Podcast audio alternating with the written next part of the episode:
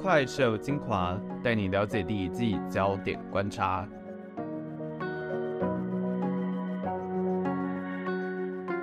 欢迎加入怪兽科技公司，我是王正浩，我是古元。你现在收听的是 EP 五点二，赶快 take 我。那这个是我们亚马逊的下集，接着呢，我们就要来讨论一些跟亚马逊有关的议题啦。嗯。首先呢，我们要来讲到这个亚马逊之所以能够在这么短时间成功，他们企业内部到底是有什么样的一个方法，可以让他们如此的有创新的能力，又如此的高效？这个呢，就要聊到整个亚马逊的企业文化了，因为他们就有产出了一个属于自己的工作方式哦，就是叫做逆向工作法。那这个逆向工作法有别于一般的工作法，它的整个思考方式是和我们一般工作的方式是非常大的不同的。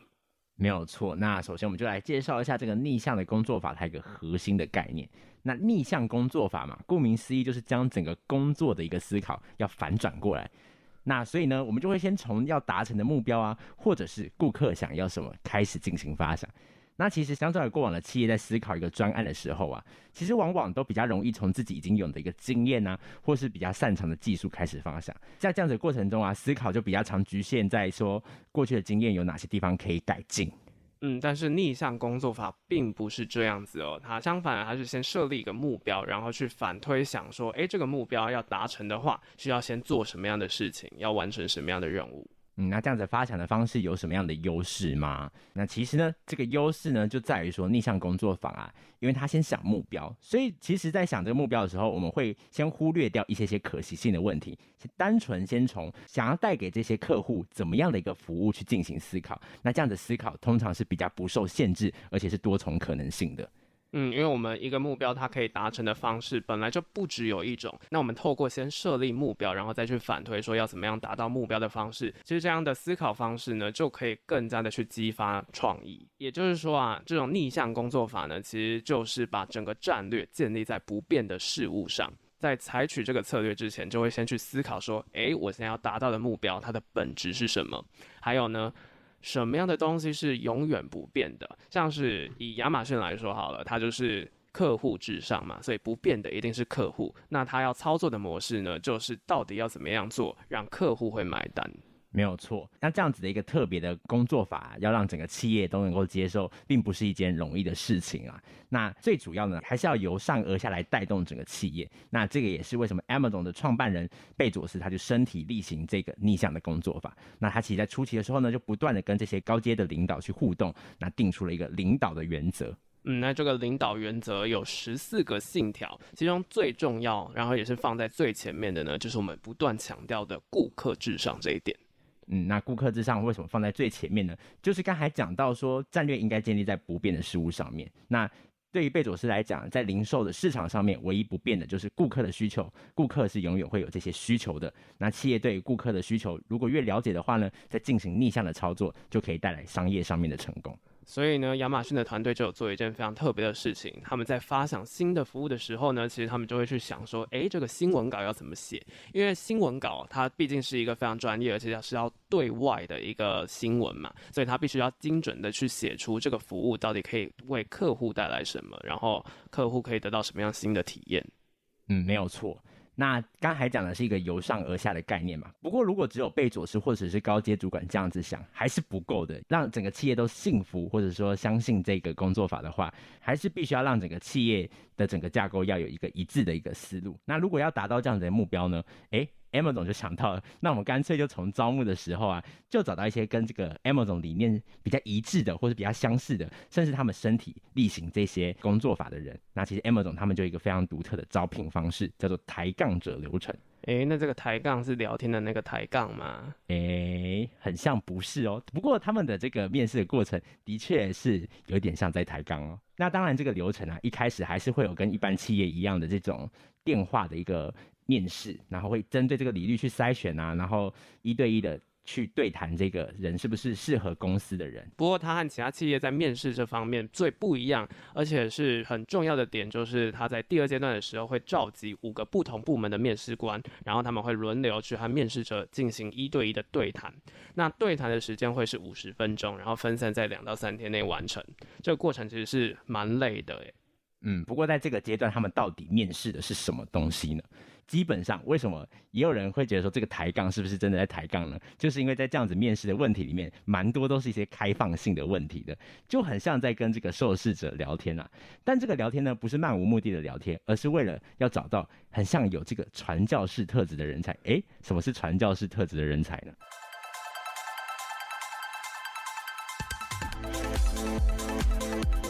嗯，这个就要回归到贝佐斯他常讲的一句话，他就是说，我们亚马逊需要的是传教士，而不是佣兵，因为佣兵呢就是受雇于人的士兵嘛，所以他只会想要在公司大捞一笔之后就跑了。但是传教士呢，他是必须要是相信亚马逊的使命的，因为他能够实践亚马逊的自己的原则，然后把亚马逊当成自己的产业来看待，而不是只是自己是员工而已。嗯，所以我们在上一集提到这个贝佐斯啊，他其实也会亲自来参与到这个抬杠者的流程里面，就。就是会问一些蛮天马行空的问题。嗯，没有错。那这个抬杠到底是抬杠什么呢？其实它也不是抬杠什么，它的意思呢是指说，在五位面试官当中会有一个叫做抬杠者的角色。那抬杠者的功能是会把这些面试的人从未来进行审视，他们就会去想说，诶，他加入公司可以为亚马逊的组织带来什么样的成长？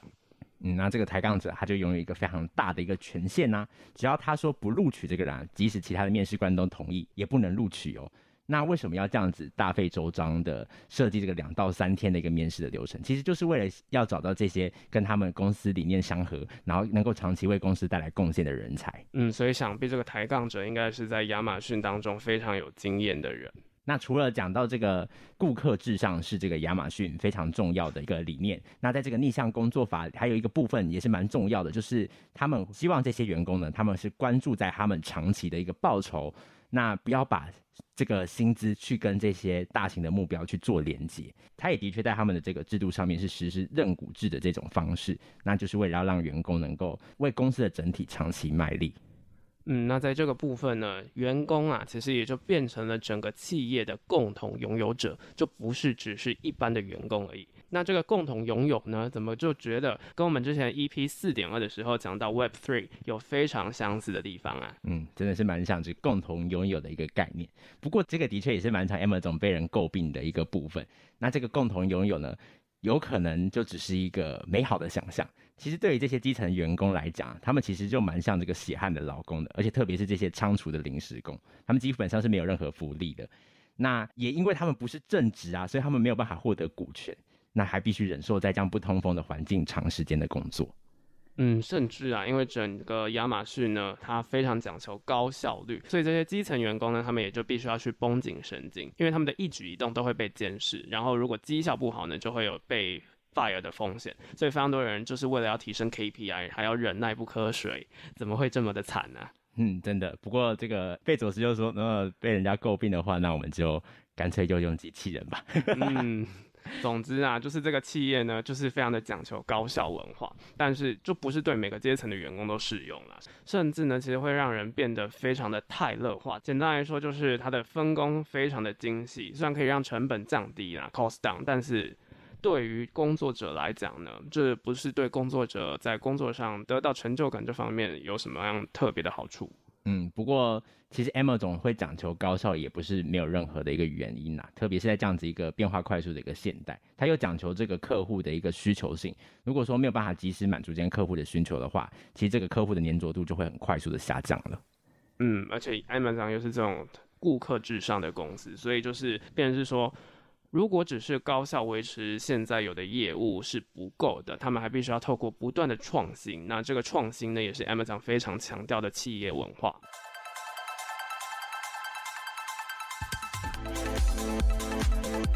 嗯，所以这套这个逆向工作坊也结合蛮多 Amazon 独特的工作法，其中就包含呃这个六页报告。那这个六页报告呢，就是他们觉得说这个 PPT 啊，这个太没有效率了，我们就干脆把大家报告东西打成一个六页的一个 Word 的文案，然后大家在开会前，我们就先把这个六页的报告看过之后，我们再进行讨论。嗯，然后还有一个叫做两个披萨团队的一个方式，就是他认为是说披萨呢可以吃的人其实就那么的多，如果让太多的人加入呢，会让整个团队过容，所以他就是要控制人数，在可以吃到披萨的人数当做是一个运营的团队，而不是太多的。again. 还有一个就是这个单一领导人或者是单一执行团队的一个模式，其实也就像是这个两个披萨团队一样，把整个公司再切分成一个更小的一个单位来执行这些手上的工作，让整个产业更加的效率。那这些工作法不外乎就是降低这个工作的成本，让每个单位都能够独立专心在将手上的任务完成。嗯，因为贝佐斯他就观察到，就是过于庞大的组织呢，其实是很大程度的会延缓进步，甚至会带来整间企业的僵化。就是看看我们之前讲过的微软就是了。所以呢，他就认为说，这种像小单位的工作团队形式呢，是可以让大家都知道自己到底要各自开发什么样的东西，要负责的是什么东西。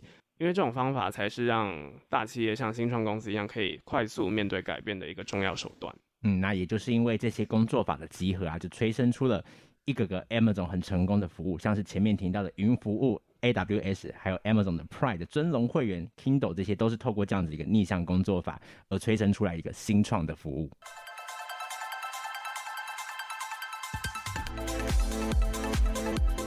那在分析完 Amazon 这间公司啊，你就会发现这间企业有三大文化，第一个是我们一直在讲的顾客至上，还有创新和耐心。没有错，而且同时，亚马逊的成功啊，它其实更是全面性的冲击了我们整个社会，因为它的商业模式呢，它翻转了整个传统零售业，还有它运用了云端的运算服务去颠覆过往我们的社会和经济的规则。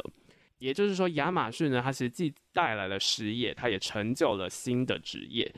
甚至可以说啊，就是生活中的一切都掌握在亚马逊的服务范围内。其实它就是一个名副其实的科技巨头。那要打造这个零售的巨头的原因，其实和这个亚马逊的商业模式其实也非常有关的。那也就是这个 AI 飞轮运作的一个模型。那什么是飞轮呢？不知道你有没有听过飞轮效应？你其实可以想象，你去健身房踩飞轮的时候啊，但飞轮非常重。静止时需要花费许多的精力才能让它转动，但是呢，如果当你找到动力的时候呢，它就会越转越快。所以呢，我们要做的事情就是要找到怎么用最少的力气让飞轮去转动，达到更有效率的运动。嗯，那说白了，其实飞轮效应呢，它就是要打造一种良性循环，不断的去成长。那贝佐斯呢，他就采用了这个概念，而且把这个 AI 飞轮的概念发挥得淋漓尽致。他就掌握了像是流量啊、买家，还有顾客的选择跟顾客体验这些。然后他为就是为了要思考要怎么样让这几个方面变得越来越好，也就会不断的去创新，不断的更新这些元素，像是可能就是想办法压低成本、降低价格这些事情，就是让。飞轮不断的加速，不断的转动，可以透过大数据和机器学习这种东西，想办法去了解顾客的喜好，也就促成了亚马逊不断的更新自己的功能。像是它其中就有非常重要的功能，也就是我们很常在网购上面看到的东西，像是需求的预测啊、商品的推荐这些东西。也因为这些东西啊，其实我们就对于网购就变得越来越爱不释手。嗯，那在这样 AI 飞轮的一个运作下，可以从分析顾客那里收集的资料，成为亚马逊最强大的一个护城河。而这种 AI 飞轮的方式，相比于传统企业，可以加速企业的一个发展，是当代不可或缺的一个商业模式哦。那简单来说呢，以亚马逊客户资料为基础的 AI 飞轮，会狠狠的甩开传统的企业，像是上一集讲到的这个沃尔玛。它也是靠打败很多小型的零售商，变成一个传统零售的龙头嘛。但是在面对这个亚马逊的挑战时，他也只能不断的来转型，追赶 Amazon 的脚步。嗯，甚至他还跨足到了 NFT 和串流，我自己是觉得很酷。但是就是也想说，到底呃，沃尔玛它到底发展串流，算是两个蛮挂钩的东西。就是它到底会怎么样去打造自己的差异化策略，来做出和 Amazon 不一样的地方？我觉得是一个非常值得去思考的点。没有错。嗯，那总的来说啊，就是虽然最近 Amazon 和其他的公司一样，就是有受到通膨、还有消费者需求放缓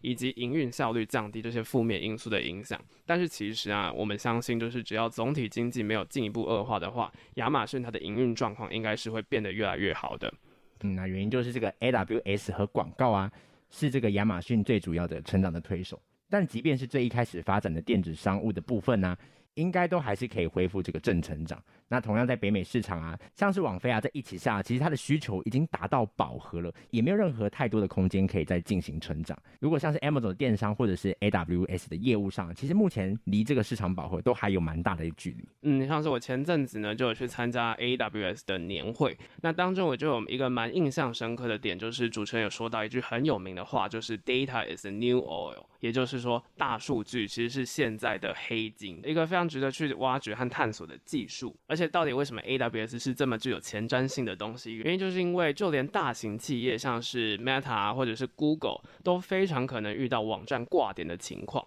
虽然是久久来一次啊，但是呢，如果你只是自己设置私有云，自己的私服器呢，就可能会遇到系统非常不稳定的时候了。一个比喻就是说，如果我们只是用清朝的技术去面对新式的骇客的那些攻击，我们基本上已经就死了，因为旧的武器是没有办法打赢新的战争的。嗯，像是这些创新啊，基本上都必须依靠半导体的技术来支撑，那也就说明了 AWS 的这个发展是一个势不可挡的一个趋势。嗯，而且台积电基本上还是可以为我们带来非常多的技术支援在这部分。那另外啊，我在看贝佐斯传的时候，它里面其实就有讲到很棒的观点，也非常值得大家一起思考。就是我们前面在讲科技巨头的历史，之所以为什么要这么完整的交代整个脉络，而不是只是照时间去安排，其实就是因为一间公司的兴起啊，它应该是一个非常复杂的故事，绝对不可能是用几句话还有简单的因果关系去概括的。那 Amazon 之所以会推出这些产品，又或者是说这些产品为什么会出现，答案必定不是我们想的那么简单。嗯，那贝索斯就有一句非常有名的话，就是说一家公司要产生新点子，这个过程的复杂和辛酸，往往不是外人可以知道的。没有所谓的灵光乍现的时刻，通常都是在这样子一个非常多的时间、心力投入下，才能够产生出一个大家愿意来使用的创新。如果把亚马逊的故事压缩成一个简单的叙事啊，虽然容易了解啦，但是这个就很可能造成失真，因为其实很多事情呢都不是偶然的，而是不断努力之下创造出的最终结果。嗯，那这种失真呢，其实还有一个常见的专有名词叫做叙述偏误。那不知道你有没有听过相关的说法呢？嗯，叙述的偏误吗？感觉就是一件事实，我们很容易只照着自己的一个。想法来讲，就是我们能理解的方式来讲，但是或许这不是真正的一个事情的样貌。嗯，那跟它非常相关的，其实就是黑天鹅效应啦。那黑天鹅效应呢，指的就是说，因为大家普遍上就只有看过白色的天鹅嘛。所以他就会相信说，哎，天鹅一定都是白的。但是有天突然冒出了黑色的天鹅，大家就才发现说，哎，原来有黑色的，大家就才会认知到说，哎，其实天鹅不是只有白的，还有黑的。但是大家往往就只会做出这样简单的结论。人人就很常把这些复杂的现实简化，那这样子的一个过程，其实是有一种安抚的一个效果。那过于简单的事情啊，或者是说，因为人类的大脑的限制，所以我们经常，我们这个物种呢，经常会把不相干的事情和事件拼凑起来，想把每件事情都创造出因果的关系，再转化成容易了解的叙述。嗯，就是即使这样子做会有很多的好处啦，就是我们会非常的有因果关系的去了解每件事情，就是感觉好像是很有逻辑哈。但是实际上，这个世界是有非常多随机事件的。如果我们只是用这种强固的系统，也就是说认为所有的事情都是有规律这种思考方式，其实没有办法去应对这个非常充满不确定性，又或者是说随机性的世界。那如果有一天我们遇到的是那种我们不可预测的事情，我们可能是没有办法去应对这些事情的，就是我们会变得非常。非常的脆弱，那这个时候我们应该要怎么做呢？那就是在面对这样子一个混乱的经验，我们往往是蛮脆弱的。那大家就可以来思考看看，说脆弱的相反到底是什么？我想很多人应该想到的是，呃，这个坚固啊，要刚强啊，倒是比较少人知道反脆弱这件事情。嗯，那反脆弱呢，其实就是 anti-fragile，也就是我们要面对脆弱的能力，我们要去拥抱这些不确定性，然后要知道说我们在这种不确定性的状态下，我们要怎么样的去应对。也就是说，回到前面，我们就是讲说，亚马逊这间公司，它其实不是那种线性啊，很有因果关系的一段历史。但是呢，其实我们就可以从这个角度来看到，是说，就是很多东西它并不是具有那种非常直接的关系存在的。也就是说，非常多的东西，它其实是很需要去注意到，我们到底是会受到怎么样的影响，而不就只是一味的去认为说，哎，这件事情就是应该这样，亚马逊就是一定会成功。而且啊，这个黑天鹅效应啊，也是这个 Amazon 每一个资深主管都必读的书之一哟。其实说真的啊，就是有一句名言，就是说这个人的一生中唯一不变的事情就是无常嘛，对不对？嗯。所以每一个人都都会遇到那种就是意外发生的事情，就是要怎么样去面对这个意外，这个灵机应变的能力，应该是现在处在这个变化快速的时代必须培养的一个能力。嗯，尤其是在这种科技快速的迭代、快速的进步的当下，其实我们真的就是要必备这种会面对这种随机性，然后面对不确定性的挑战，我们就非常的需要这方面的能力了。好啦，那我们今天讲到的就是亚马逊这间公司，希望我们分析的一些议题啊，对你来说是有一些收获的哦。嗯，那我是古元，我是王正浩，大家拜拜，拜拜。